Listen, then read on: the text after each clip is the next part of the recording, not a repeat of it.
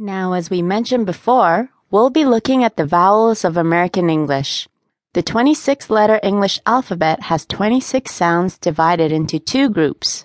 The English alphabet has five vowels, which are A, E, I, O, and U.